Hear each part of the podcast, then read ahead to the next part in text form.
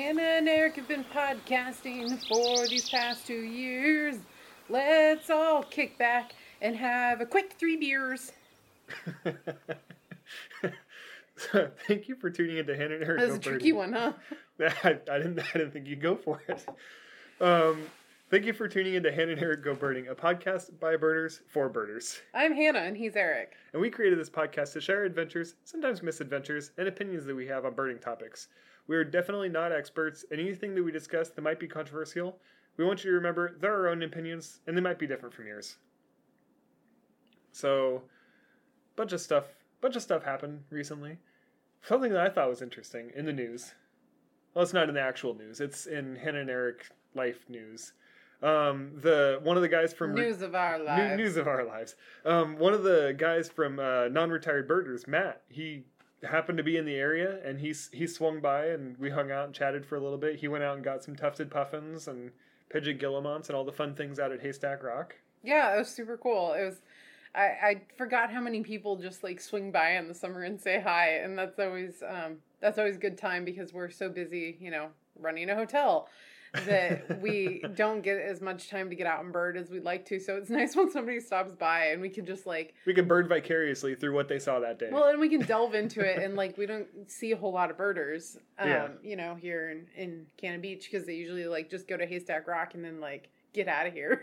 Yeah. So it's fun to to talk with some birders. You know, that we have mutual friends and like you know mutual experiences. So yeah, that's yeah, that's really cool. yeah. So thank you. Matt, for stopping by. It was nice to see you. Yeah, and if anyone else swings by Cannon Beach, like we're we're we're open to chat for a few minutes. We may not be able to go out and go burning or anything, but we're we're open to swing by. We can we can point out some secret places that aren't really that secret to go find some birds, But like we can- Haystack Rock. We can get you on tufted puffins if you're here before August. Yeah, which um, we went out and saw some tufted puffins recently, so We that was a lot of fun. Yeah. We got um, some really cool behaviors filmed uh, w- because we were coascoping, so I had my phone attached to our coascope, and it was so cool to watch them. I don't know what the appropriate like term is for what they were doing, but it was, I want to call it like bill slapping.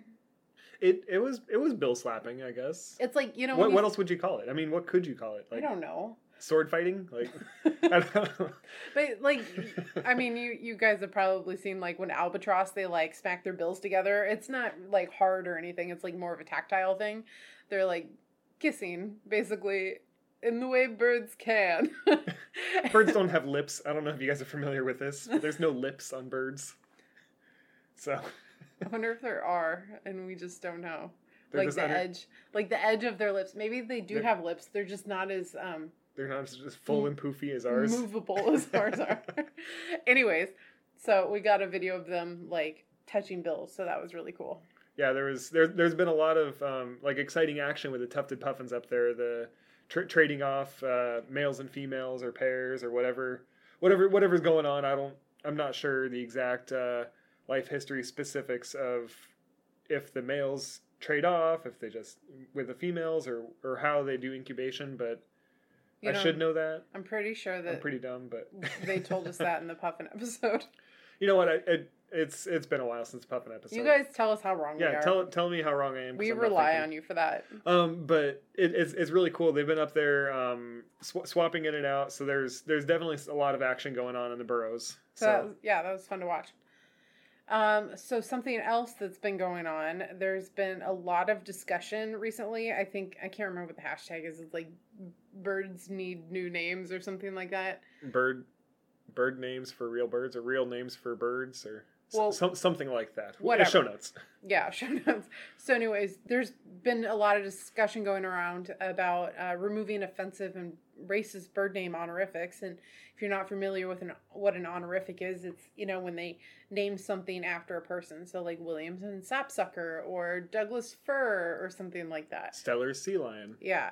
So um, we're not experts in any of this, but we we know there's a lot of discussion going on. I've not been super up on it because I have a thousand things going on. Not that it's not important, but um, it's just yeah, it's something that I know Eric's really been reading a lot about. I've so I, there's there's a whole a whole group of all of us uh, bird podcasters. We've been um, having quite a bit of discussion together about this, and uh, I don't speak for the group. They don't speak for me. Vice versa. All, all that stuff. And like Hannah We're said, our own people. like Hannah said, we're we're not experts. We're not historians. We're not nomenclaturists. If if that's a word, Is that a thing? I don't know. Sure. Seems like Someone a that- job that wouldn't take that long. So, so someone that is an expert in names, a nomenclaturist. I don't want that job. So this Um, but so we're we're not experts in this, so we we I, I have an opinion about it. Hannah has an opinion about it, and they're not uh, expert opinions, but they're opinions.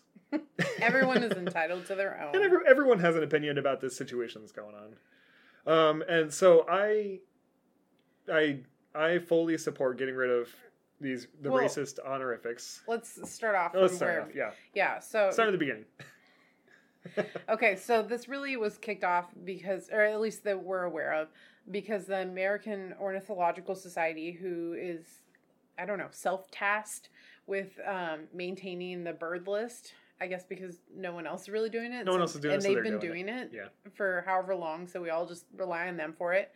Um, however, you know, there are updates that they make that some people don't make. And yeah, I mean, it's not like a hard and fast government organization or anything It's not the like be that. all end all of bird stuff. But anyways, so they get proposals from people as to making changes, and we've talked about it in past episodes. I think last year we did a whole episode on changes Mhm. and proposals. Lumps and splits and stuff like that. Yeah, and we don't talk about it too much because it's a little bit more like in the weeds than you know we really need to get on this podcast because a lot of other podcasts do like deep in the weeds things, and we don't want to just duplicate everybody else. Yeah.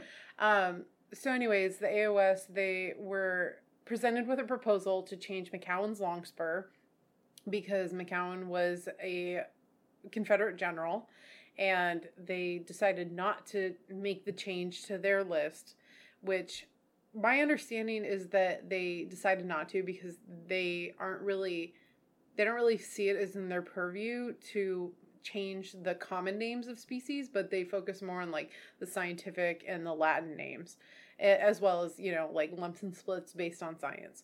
So that's my understanding of it that they were just like yeah we're not going to do anything about it because you know that's not really what we're here for Yeah, it's it's kind of a an argument that doesn't hold water on either direction for them.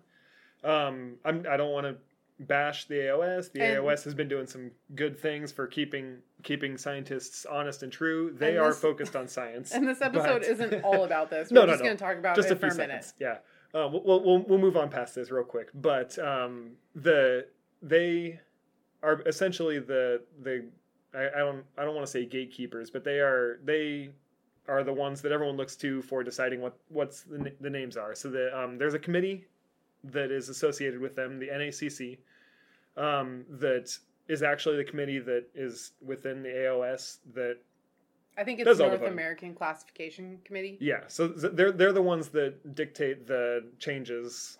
They're they vote on all the changes. There's a whole board, all that stuff. So they they decide on whether or not proposals get accepted or de- or declined. They declined the um, the change for McCown's Longspur back in 2019, um, saying that there I can't remember exactly, but it was something like they they aren't um, the authority on the ethics of the time, so they can't make a decision, or there's no overwhelming evidence that the ethics were wrong, or something like that.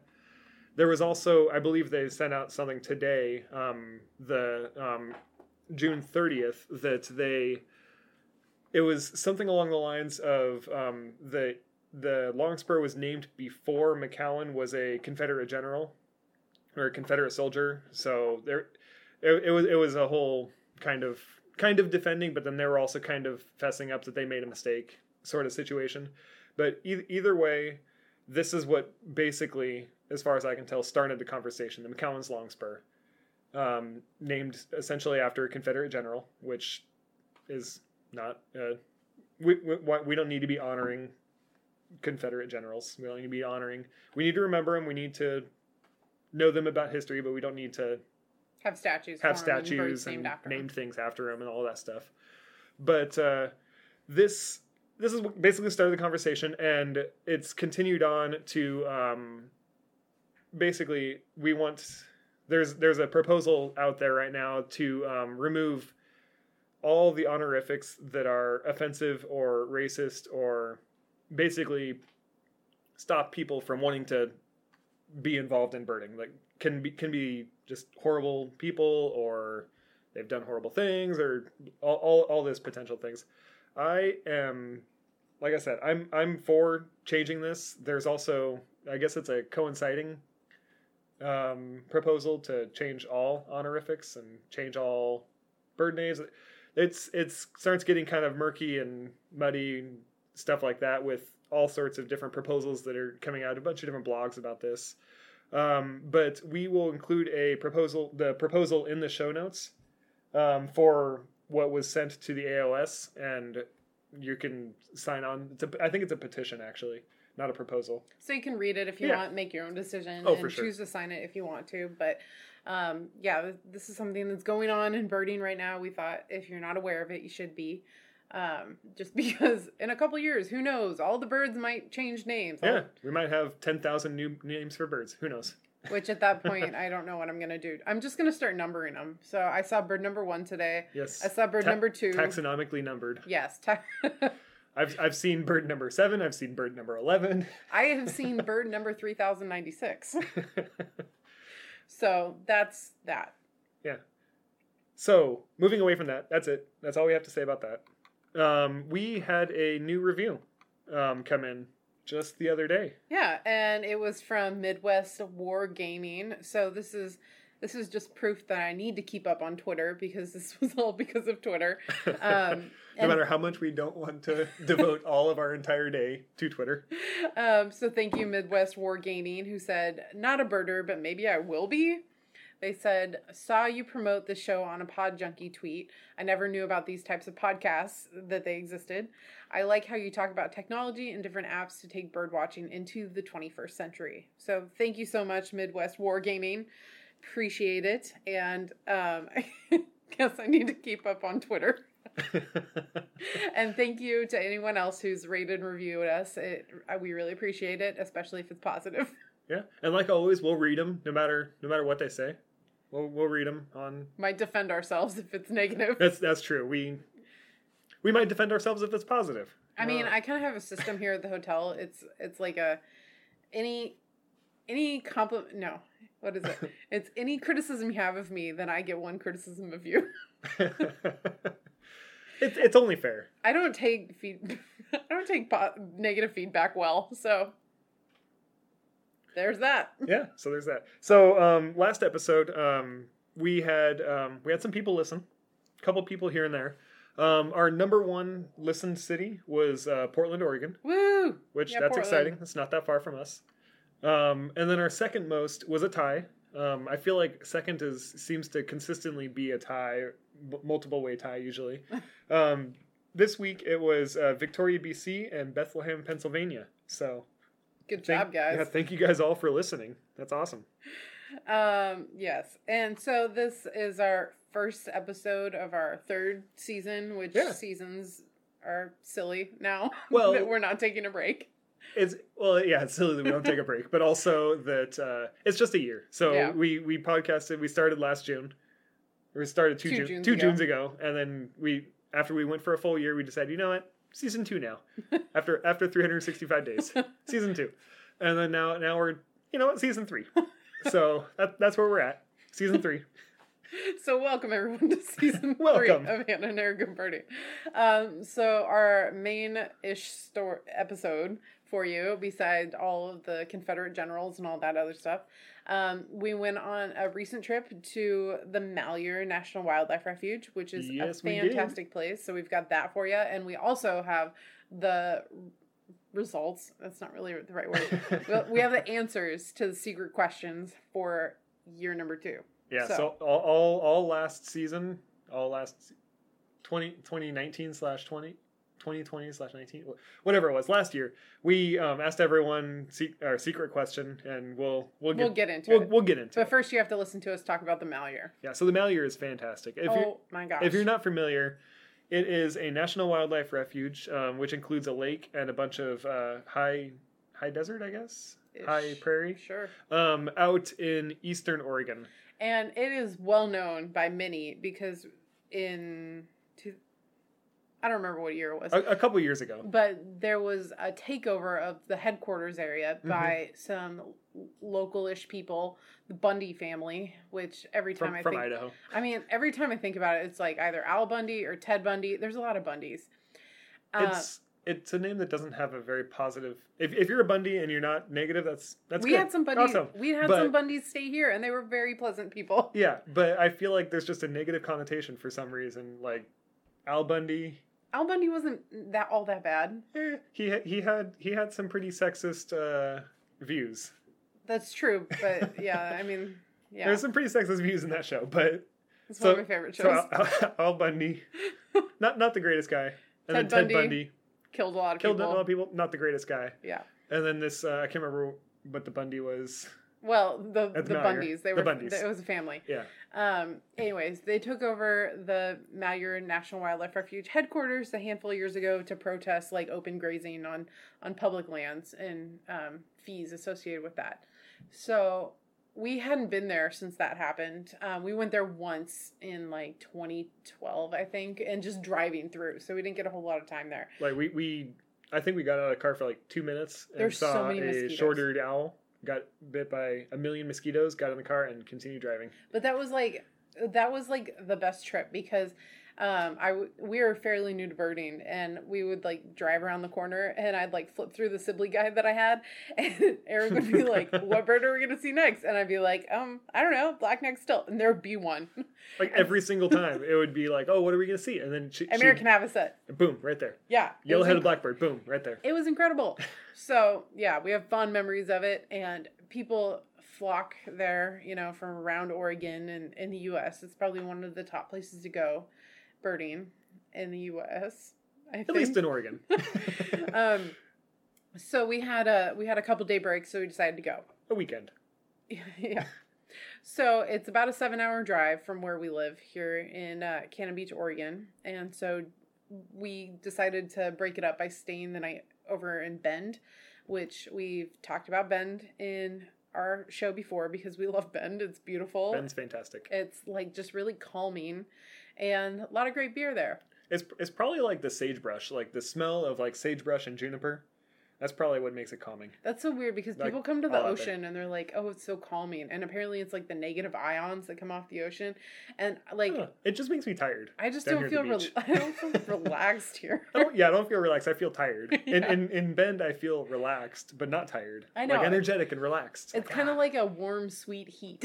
yes, warm, sweet heat. I mean, everything kind of smells sweet because like the juniper. Yeah.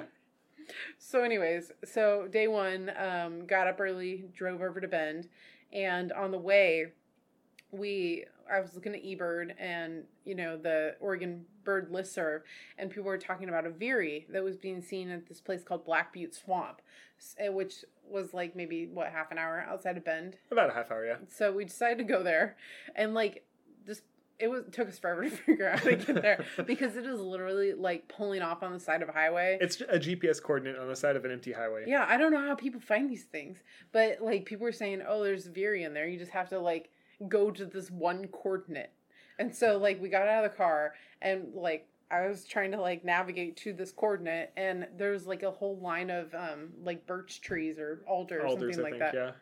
yeah. And we are like, I'm not going through that.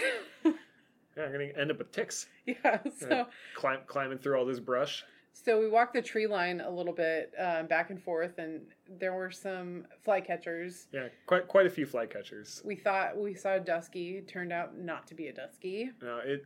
So I posted to iNaturalist. Um, I got a couple pictures of just the back, nothing of the front, and uh, the consensus was immediately Hammonds, and then everyone kind of shifted over towards maybe Dusky, and then it kind of settled on Empidonax.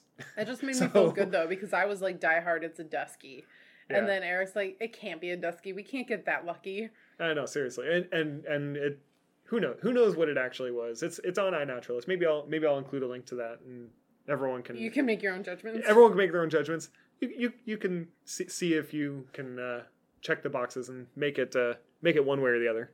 I can't remember what the the really good field characteristic was, but we ran, bumped into a guy when we were there, and he's Mhm. like, "Well, did you hear a call?" And I had just read Cornell um, what their their thing says, and it says like not not a good field mark is identifying it by call. So it was Yeah. like, okay, well, Apparently, and I said that, and you guys both looked at me like I was crazy. I, I I hadn't like, read the field guide recently. I know, but it was like Cornell says this, so apparently that's not a good mark. Uh, so, anyways, then uh, couldn't find the Veery, headed off to Calliope Crossing, which because you got to go there. If you're going past Sisters, you have to at least stop at Calliope Crossing for a few minutes. it just makes me happy. I posted on Twitter like, is there a place that makes you happy, like birding? And people posted all sorts of stuff. But Calliope Crossing is like some place that definitely makes me happy. It's a good one. I mean, you it's it's a forest road, a forest service road that is right on the side of the highway. It's a quarter mile in from the from the highway, so you're not really that far in. and it has like a stream that runs through it. Yeah, a little, a little tiny stream, a little Marshy. a culvert that you walk across. It's marshy. It's It sounds secluded. like, like trickling water. I mean, it's just so pleasant. and lo- and lots and lots of birds, tons of birds. This is a it's a really good hotspot because because of the water and the area that it's in. Water is at a premium, so water brings everyone down to the water. So it's Water, water brings water. water. Um, so then uh, it started raining, so we decided to head off to another place that had a, a least flycatcher being seen. And this is just like a rule of like you need or a a lesson learned about like you need to really read the eBird like reports. So like don't, don't don't just assume because somebody says it's there that you don't need to read read the description. yeah, re- man. So we like got to the place where it was being seen, and people were like saying, you know, on the way in, like, oh, that you know, they they were seen on on the road, and I was like, okay, looking for it on the road, nothing, nothing, nothing. We get to the place where um, people the the hot spot, and so we started walking on the trail, you know, where we assumed it was going to be. We like. We didn't walk that far on the trail. I mean, it was maybe like a total of a mile. Yeah, but there's lots of good birds. Like we we saw we saw all sorts of really cool stuff. Yeah, no, definitely. Like it, it was it was worth the walk. Yeah, it was a nice walk, but it was like I just really want to see this least flycatcher because everybody else has seen it. And so we were walking back to the car after, you know, looking at woodpeckers and I can't remember exactly what else There were so there. many chipping sparrows. Oh, chipping sparrows right. like crazy. And then we had And a couple like- red tails up high. And it's like big juniper, you know, kind Mhm. of plantation Oh, sort I, of place. I got some house wren photos too from like five feet away. Like as close as my camera can focus, that's as close as I was to the house wren. And it's just, I and the and the shutter. Like everyone, everyone knows like the chattering noise that you can make, like like pishing and stuff for wrens. Shutter the shutter on your camera is amazing at pishing wrens. Like you can you can pish a wren from a mile away with a camera shutter. So at, at least that's what I've I've noticed. But like the house wren, like as soon as I took the first photo, all of a sudden he's just and he's up and out and he's just hanging out and it's like oh I can take a hundred more photos of this guy just hanging out like five feet away because the shutter is like cocaine to them or something. I don't know. so we're like walking back to the car and I start reading through everybody's report and it's like, oh, don't go on the trail, go on the side road next to the, the stream. It's like 200 feet down. And so we like, we're like, well, dang it. Why didn't I read this? so it would have saved us an hour. I mean, it was a really nice hike. It's, Oh yeah. I, we're never really like off trails kind of people. Like we typically stick to the trail, but oh yeah. like we're like, We don't want to disturb the habitat. yeah, yeah, exactly.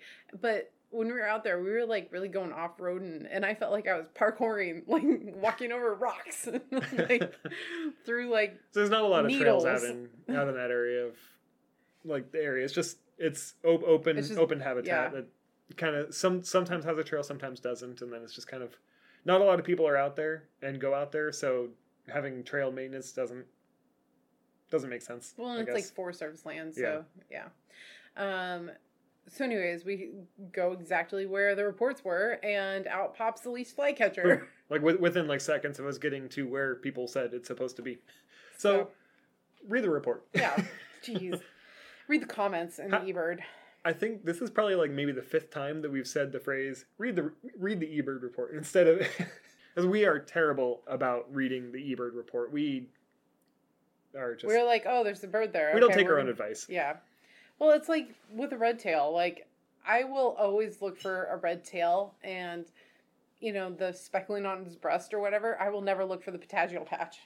Like that's just not I mean, I could be told that a hundred times. I'm it's just not something I'm looking for. See, I I am the exact opposite. I don't even look at the tail. So if it's if it's a really if it's a really dark red tail and I can't tell if it has if it's where it's like oh, I'm not sure if it has a patagial patch and it turns and it has a bright red tail, I won't even notice the tail sometimes. I'll be I'll still be looking for that patagial patch and I'll just ignore the whole tail entirely. And I'm like I'm trying to see. So wi- widened your your purview, I guess, would be the No, I just need to not like find other cheats. It's like it's so obvious. Um, so, anyways, we got to Bend. We checked into our one of our favorite hotels, the Old St. Francis, which is the McMenamins property, and we've talked about McMenamins a thousand times. lots Um, of really good beer. Yeah, good, Good beer, good food, interesting place to stay. Um, so then the next morning we were getting up super early to drive to the Malheur, Three and a half hours away still. two and a half hours. Two and a half? Calm down. Six Yeah. and a half hours away. Eleven and a half hours away from us. It's basically across the world. It's basically, yeah. and we like didn't see hardly anything the whole way out there. Like driving there, it's like just driving past sagebrush. It's like Yeah. two We and a saw- half we hours saw- of sagebrush. Two golden eagles on a pole. We did. That was You're kind right. of cool. Yeah. And we haven't seen those for a while, so that was really cool. Yeah. So once we got to Burns, like you take a right on some highway that takes you out to the Malheur. Mhm. It's still like half an hour from there or so. It, I, yeah, something like that. It was like 30, 33 miles or something But from, Ben- not- from Burns. Not even that far, like away down the road, did we start hearing yellow-headed blackbirds, and it was like, oh my gosh, we are home. Like, We're there. we're there. And and it was it was like two minutes out of Burns, and so I it's like okay, well now we still have another half hour before we get anywhere, but we're here. yeah, and it's just it's absolutely gorgeous out there. Like if you've never had the chance to like just drive through, it's not even like farm roads. I don't even know what to call it. Like there are a couple farms, but it's mostly like ranch land. yeah, I just like open open ranch land. I think it, I don't know what the actual But it's like ownership of the land out there is. it's very freeing. And like a lot of the times when I'm we're driving long distances, I think about the people on the Oregon Trail because my ancestors came over on the Oregon Trail. And I think about all the things that they saw and like how far they could walk in a day, you know, and like this must be so boring Well, it- to we'll walk through. we'll we'll see signs for like it'll be like 65 miles to this and it's like huh That would alright. take them two Six- days. 65 miles that's that's more than two days that's we're, we're talking about like a week to, to go 65 miles like we're, we're gonna be there in an hour Yeah. like this is these distances for us is like nothing but thinking about back then it's like nothing but flat I know. for for a week you're just walking for a week it's insane Yeah, that'd be crazy. Um, so anyways, we finally we saw the yellowhead blackbirds and we finally got to the first hotspot called the Narrows, which um it's like it's the highway and then there's like water on either side. Yeah, it's, So- it's like I think it's an outfall for the lake, and it's uh, it's a kind of a narrow spot going to another lake, um, for the the Malheur Lake versus the another lake that's adjacent, um, and they've set up some uh, water um, control devices that uh, help uh, mitigate like carp and stuff like that. So there's there's a bunch of like interpretive panels that I read a little bit about. But anyways, there's like avocets and pintails and Franklin's gulls and like cliff swallows all over the place. It was it was beautiful and In, in, what seemed like the middle of the desert, all of a sudden we see all of this. yeah. So that was yeah, it's just like super exciting. hmm all of a sudden to see all these Yeah. things and just tons of like ducks and yeah pintails and things it, and phalaropes too we had a couple Cou- phalaropes couple phalaropes. There was some. There was a um, savannah sparrow hanging out down in the thing, that's which right we were hoping it was a more exciting sparrow. Uh, savannah's exciting. It's a it's a cool sparrow. which we'll get to But we were hoping for some other sparrows. and then um, we from there we headed off to the malheur headquarters which we actually hadn't been there before before when we came to the malheur we really just did the narrows and then a couple other little hotspots on the way um, but the malheur headquarters was gorgeous there was a gentleman mowing and leaf blowing that So was all, all of my record, attention. all of my recordings of the catbird that was there yeah gone. All of my recordings of the American redstart gone. Um, and there was there was another bird I was trying to record and it's gone. Well, I mean, he's got to do what he's got to do. yeah i'm maintenance is maintenance it needs to be done i am not at all belittling his his work he's out there working hard i do that work a lot it's it's what it, It's it, loud. It, it needs to be done and, and it's there's not there's not a lot around getting around to being loud It was just funny that there were some other people so frustrated, and it's like, guys, we're out here on like a Wednesday, okay? i know Like, it's a, a wednesday afternoon like what like he couldn't have picked a better time to do That's, it. that is that is ideal time for maintenance if, if you're working in a park. But the headquarters area is not that large. Like there's um a couple buildings, all of which were closed. There was no staff that I could see around other than the maintenance guy. I think he was a host. I think he was too. He had Yeah. a truck that he drove away in. But anyways, so there was um like couple buildings all closed and then a big pond that was just off the the like headquarters area and then also um like a tree line around like the the grass. And so around the grass somebody was like telling us, "Oh, there's some great horned owl babies." And so we went over there and oh my gosh, they were just right there in the tree, right above us, staring at us like, "What are you doing? Leave me alone." Yeah. So we left them alone. but that was super cool. And we also saw right reports. over the road, yeah. We also saw reports that people were seeing gray catbird there and American redstart. So went, got our state lifers of those guys. Yeah, the the, the catbird very vocal, very very vocal, and they for they they were out in the open for a minute, or he the the the one that was there was out in the open for a minute, and then he would duck down, and he was gone for like fifteen minutes, but the whole time he was gone, super vocal, calling out nonstop, all over the place, and then we ended up finding California quail, trying to re-find the the catbird, and then when the catbird finally came out, it was a perfect bright light, came out, just super proud of itself. And we went down to the pond and there's like a little uh, blind there. And that that place is paradise. It's just a pond with like cattails around it and just yellow-headed blackbirds calling from all around. And brown-headed cowbirds. and brown yeah a couple brown-headed cowbirds and um there were three common nighthawks just flying over the pond like Yeah. you know getting insects in like the middle of the day which we don't typically see them in the middle of the day Yeah.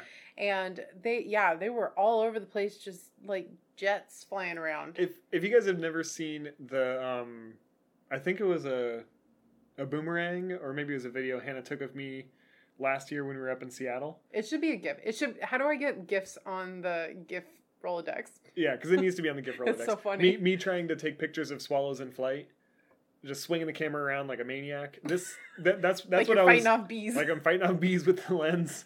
That's this is what i looked like trying to get pictures of the common nighthawks which i ended up with a couple.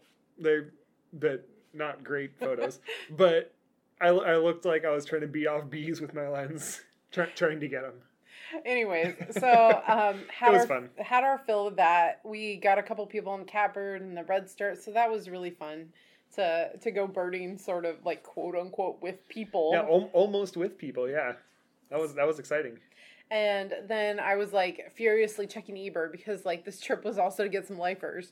And so I was looking at eBird and um, on OBOL and I saw that one of our friends, Tom, had he'd been out there like the week before. Like everybody had been to the Malheur like the week before yeah so been there. apparently we were a week late I like the week before apparently was the best time well, to go we let the, everybody else scout it out. And Yeah, there we go. we just like poached all their yeah, scouting. we, we poached all their sightings yeah so um, our friend Tom had a post from this road that we drove past called Ruh Red Lane, which is hard for me to say. I kept wanting to say Rut Rut Road, Rutro road and it's literally just a road with like two or three houses on it. And um, down there, you know, three miles or so, we got. There's some cattle and stuff like that down there But we got sage thrasher and we got blue brewer sparrow. Just Bo- both were lifers. Yeah. Both the the brewer sparrow call- calling a couple a couple sightings of them kind of distant off, and then the sage thrasher calling a lot and like yelling at us. yelling at us like ten feet away from the car. So that was that was nice getting some really really close looks at the sage thrasher and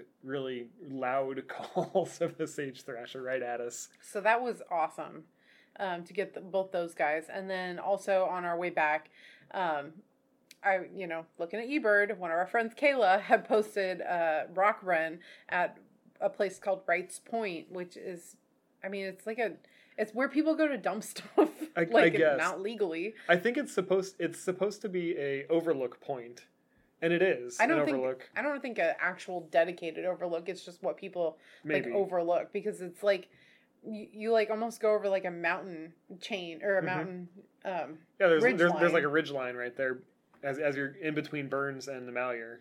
And it's like just rocky outcroppings and um yeah had two or three rock wren Yeah, just a bunch of rock wren just hanging out. Rock wrens. Gonna, Like- gonna use the proper uh, Sorry. plurals in there. Sorry, Mr. Nomenclaturist. You, you're the one that gets so offended when I don't use an article with the. I just don't like it when you co- don't say the or a. I, I'll use my articles and I'll use my plurals. Appreciate it. Um, so there was a bunch of rock wrens, and A lot of trash too. So guys, please don't. yeah. Yeah. there was like a. I don't know. There was a couple like hides of animals, Yeah, and I could not figure out what animal it was. it, they had like fluffy tails, but they were the size of deer. I don't know, like not, not like It fluffy almost- like deer tail, but like a fox tail. But it, I almost thought it was a dog, I I have no idea, but it was just the hide. and also like a stove that somebody had like dumped there. So don't do that. It's Weird. not cool. But apparently, Weird it makes for there. good rock wren habitat. Yeah, they oh they the rock wrens were super excited, and just like the house They were super excited. Well, they were super excited to so be in the excited rocks. that they like finally had a stove. They finally had a stove. yes, we can ah, cook food. Finally. No, so they so what I, my mind was getting ahead of my words with the excited part. They they were excited that my camera shutter sounded like someone pitching for them. Oh, okay. That's what they were excited about. So just like the house house friends, like as soon as I started firing that the camera, they raced over to find out what the heck that sound was, and they were just they were just hanging out up up on rocks out in the open. So that was that was kind of exciting for me. Exciting, and then they were excited to find out what the heck I was. So then we decided to head back to um, Bend. Uh, we stopped at a gas station and like we're still in COVID right now, like quarantine, and like nobody had a mask on. We were the one, we were the weirdos wearing masks, and Yeah. like there was Getting no, stares from everyone around there was us. no signs like on the gas station. I was really surprised. no no employees wearing masks. No nothing. It was dis disappointing to say the least. It's just a different kind Yeah. of place, you know, It's it's out in one of the counties in Oregon that uh, one of the more rural. Counties. one of the more, more rural counties that uh, that sued the governor for like shutting things down. So So, anyways, it's one of those places. um, on our way back, I was like, "Can we strike lucky one more time?" And so I was like looking up other birds that we needed in that area. Uh, thank you, eBird, by the way, for your target species thing because that feature is gold. Um, It's gold, it's gold, and so like almost um, almost all the way back to Bend, I noticed on this like side road that one of our friends, Alex, has seen a sagebrush sparrow like two weeks before, and I was like, okay, maybe we can go get that. It's just some random weird like I don't know why they were out there. I don't know. It my my assumption is that's where he got his lifer, so he was taking his girlfriend out so that she could get her lifer there. Okay, we'll have to ask him. I don't. Yeah, we'll have to talk to Alex Like, about that. what were you doing out Why on this road? this random road? It's weird. I mean, it almost looks like an oil road. You know? Yeah. Oh, for sure. It's, it's not. It's like a ATV road, but it's almost like if you ever are like in Texas and you see like the oil roads that are just like a road there literally to go to an oil rig. It's like that, yeah. but it's ATV, I guess. Um, but anyways, we just stopped on the side of this random road, and out pops a sagebrush sparrow. Yeah. And well, so we, we didn't stop and then it popped out. We were driving along looking for it. Like this is this is our idea. We're gonna find we're gonna find a sagebrush sparrow out here. And then there was some movement in the in the in the sagebrush. And it's like, oh, this is it. That's it. That's a sparrow. So we pull over, and that was it. Like I, I was like kind of sarcastic. That's it. That's it. We got it. But then as soon as we as soon as we pulled over, got out of the car, that it's exactly what it was. I wa- walked a little bit out into the brush and then got got a couple pictures of it. Side note: We both got ticks from doing that. Yep. So Uh, yeah, check each other for ticks. yeah, ticks. Um, They're they're no joking matter. Yeah. So then got back to the hotel, found the ticks. and um, then our last day, uh, got up early, had pretty good breakfast finally, like in a restaurant, like people, and Masks and all. yeah, and then um, had to go back to Cannon Beach because Erik is a firefighter in training and has to be back for that. And so we decided we were going to stop again for a couple more species on the way. So everybody was like, you have to go to Cold Springs Camp if you want to get a Townsend solitaire. And so we were like, okay, we'll trust you. We'll do it. And there was this All one trail, and you're going to get it right there. And so we like got on the trail and everybody was like, "Oh, it's only like 50 feet in or something like that." And so, first off, they were like, "You have to check out these Williamson sapsuckers that are nesting in Which a tree." were super cool. The whole time we were there, I could hear nothing but just the, the chicks up in the nest, just cheep cheep cheep cheep cheep cheep cheep cheep, and then the parents coming in and feeding, and that was that was super exciting. and then out, out of nowhere we start hearing this call, which I had no idea. I, I got a couple recordings of it. I have yet. I'll. They might be in the intro or outro to this episode. I don't know. I haven't I haven't listened to them yet. But the um, there's this call just on and on and on. Like what the heck is this call? And it was a MacGillivray's warbler. Which is also another target species. It was a target species, but we thought it was gar- like it was over. We we'd missed it. We, there, we were like, well, it's we're not going to get it. We're never so, going to get it. So we'll, we'll we'll try the next time. But boom, I, I I got some recordings of it. Probably not that great, but I got some recordings of it. I got some pictures of it, and it's just like, boom, And right yeah, we got to look at it. It was so cool. it's awesome. Yeah. So that worked out. And then yeah, so we're still looking that for that Townsend solitaire and we see we like hear a bird call in the distance and you know, granted we're only like 50 feet onto the trail and haven't gone that far and our friend Tom was like, "Oh, it'll be in the the campground. They're all over the campground." so we were like, "Okay, maybe we'll just like We'll just go get back to the car, go, drive down to the campground, and go take a look around. Yeah, so that was the plan. And then we heard something calling and we were looking and decided, you know, that that was probably the solitaire. and we we ended up we, we ended up getting uh so we heard heard something calling and it sounded sounded like the solitaire. And it's like okay that's that's probably it.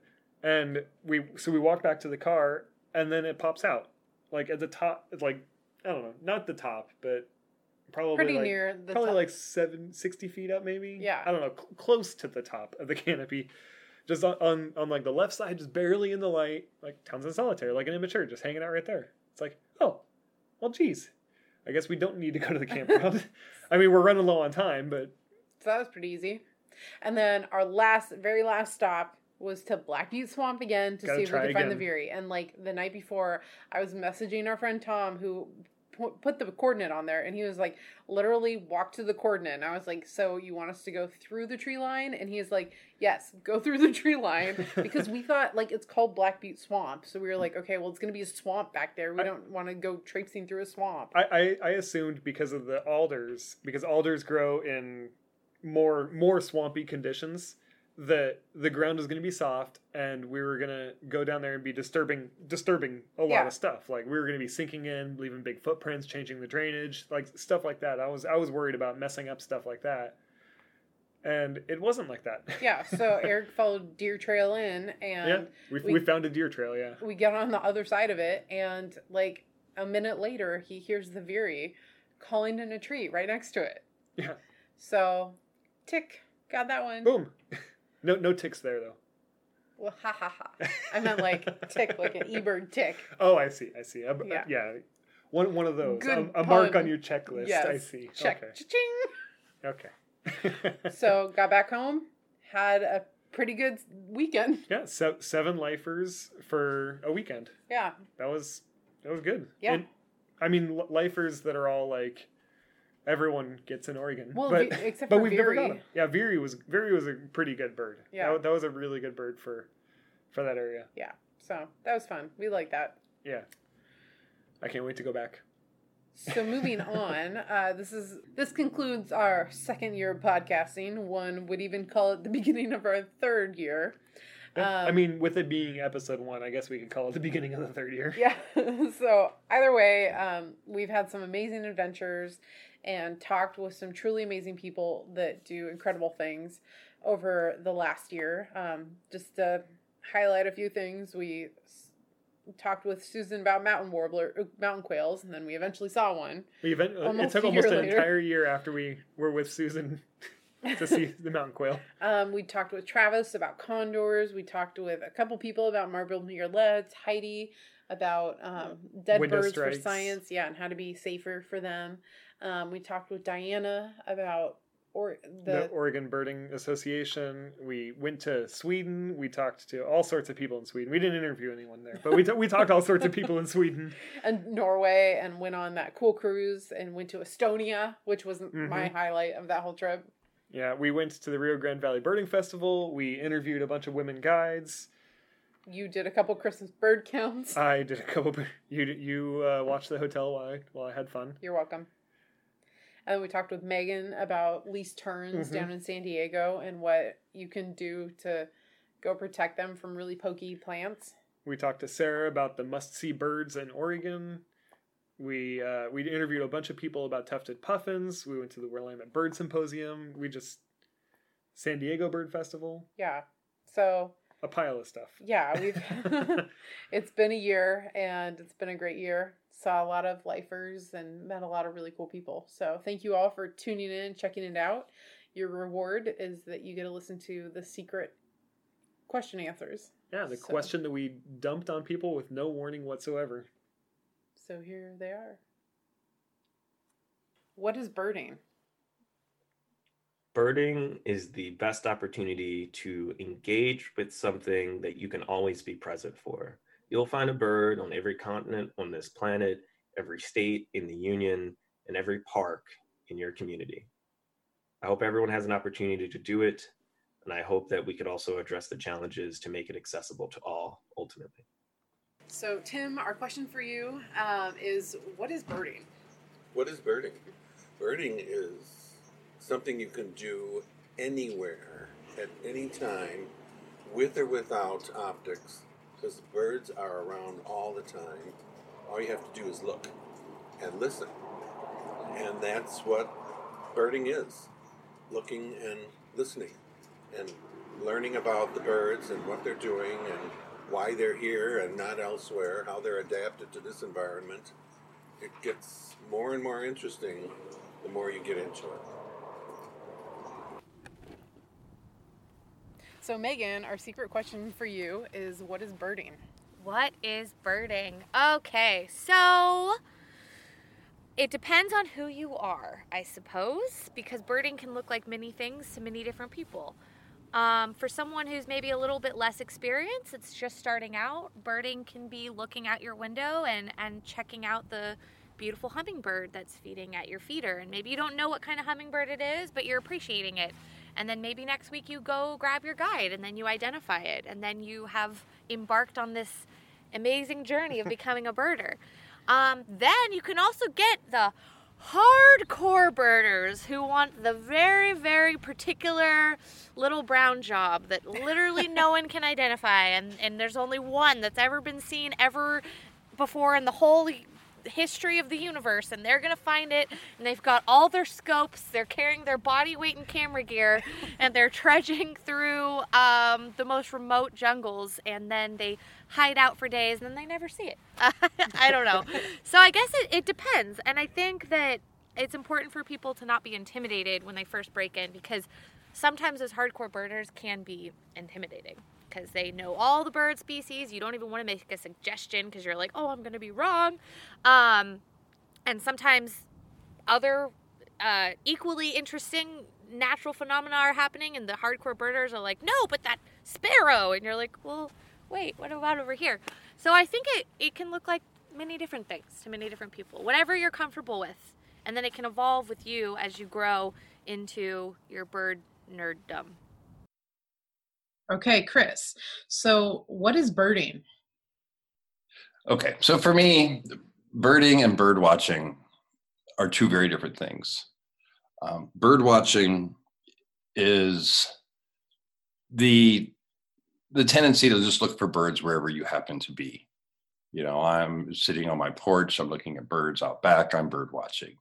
Uh, I go for a walk through the park and I happen to see a, a blue jay. I was bird watching birding is the the sport of actively seeking out birds. Not necessarily specific birds but your purpose is to go see birds. It's to enjoy them it's to photograph them it's to listen to them but your your target is to see birds uh, not by happenstance, but by determination.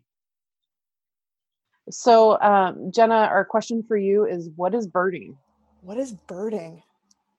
Birding is, my gut reaction is that birding is making your uh, making birds a part of your life so birding is this very intimate experience where you are not only seeing birds but also become, appreciating what they do their behaviors their activities their nests Uh, birding is at a very fundamental level counting and identifying species, but at a much more important level, it's appreciating feathered creatures. By every every time you identify and count a bird, you appreciate it a little bit more. You're you're looking at it and you're spending that time, that quality time appreciating nature. And that's birding to me. So our question for you, Scott, is what is birding? What is birding? Wow. For me, birding is spent time spent in the outdoors. Um, it can be alone. It can be with friends. Um, and the pursuit of the day is the sort of the, for me is the mystery of who you're going to see, what you're going to see, and it doesn't have to be a rare thing. I mean, I can love to see something that's actually fairly common, but see it in a beautiful setting or light, um, and that can help make my day. Or to see a really cool behavior. So for me, birding is not just the list for the day; it's kind of the quality of the list for the day for me. Heidi, our secret question is what is birding? Oh man. I kind of want to quote Barbara Kingsolver because when she was asked like what is the value of a cardinal, her response was like ask a cardinal what is the value of a human. Um, I do think birding does turn into a little bit of a divisive label because as soon as you say, "Oh, this is so and so, they're a birder," or "This is so and so, they're not a birder," like if they have interest, they're kind of, oh. if they don't have interest, yeah, they're my sister. Um, but like, there's there's a whole spectrum in there of the responses to, dare I say, othering. So, what is birding for me would be breathing slash being conscious. Um, but I'm sure other people have, have other definitions. oh, that that is a good secret question. Hello, um, this is my name is Jeremy, and I'm from Seattle, Washington. And birding to me is getting out and enjoying these magnificent little animals that are also dinosaurs on a regular basis and sharing that information and that love with other people in your life. Thank you. You have a great podcast and both of you guys are awesome. Bye. Birding is great fun outdoors, self competition, and a chance to educate yourself and others about this wonderful planet and the various creations therein in the form of birds. So, Erik, what is birding?